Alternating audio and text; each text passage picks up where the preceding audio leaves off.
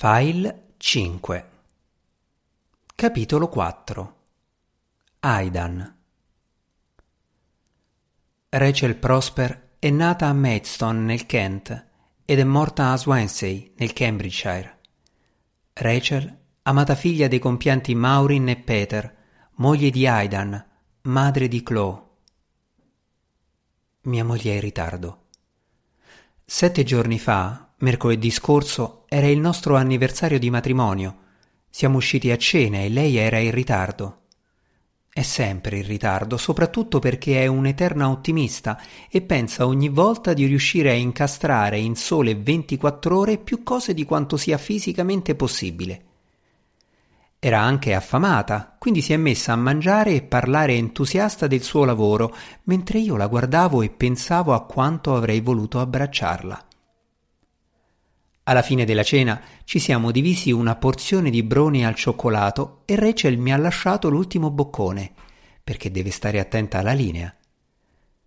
Abbiamo passeggiato lungo il fiume e ci siamo tenuti la mano in silenzio perché quando stai assieme da 18 anni e ne hai altri 50 davanti, c'è tutto il tempo del mondo per parlare. Poi abbiamo progettato di andarcene via per un weekend, non appena i ritmi di lavoro di Rachel si fossero calmati. Sapevo che non sarebbe mai successo, ma era bello pensare che fosse possibile. Poi siamo andati a casa, abbiamo fatto l'amore e siamo rimasti distesi al buio tenendoci per mano.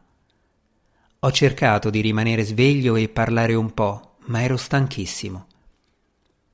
Lei mi ha tenuto stretto, accarezzandomi il viso e ha detto Amore, sei stanchissimo.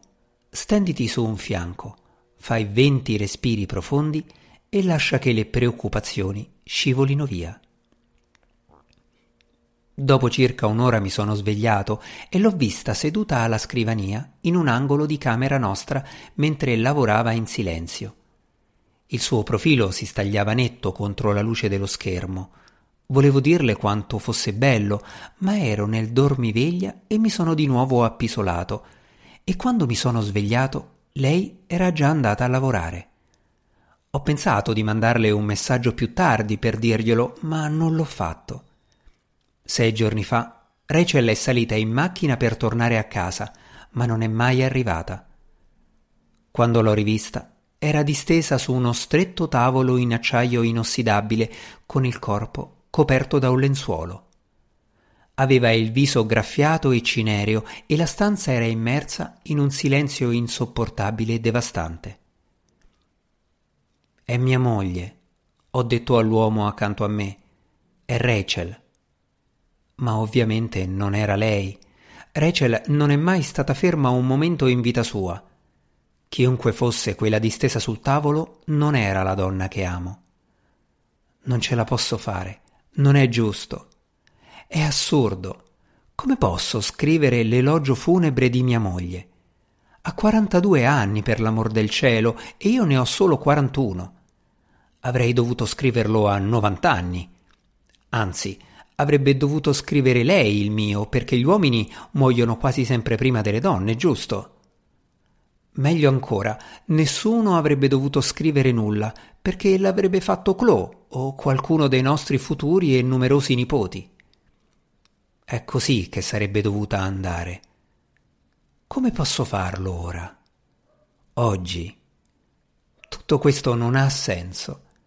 Eppure sono qui seduto al tavolo della sala da pranzo a cercare di mettere insieme le parole su un foglio di carta, perché domani, al crematorio, dovrò alzarmi e dire qualcosa su mia moglie, la moglie che ho perso. L'ho persa non perché si è attardata con un esperimento o è immersa in un libro, né perché è assorbita da una conversazione, né per una qualsiasi delle infinite ragioni che la rendevano la persona brillante, esuberante ed energica che era, ma perché è scomparsa. Se n'è andata. Appartiene al passato. In qualche modo devo vivere in un mondo in cui Rachel non c'è più. Devo rileggere le parole che ho scritto e cambiare i verbi dal presente al passato. E poi Devo andare avanti, vivere una vita in cui Rachel non è più al mio fianco. Non so come ci riuscirò. Non lo so proprio.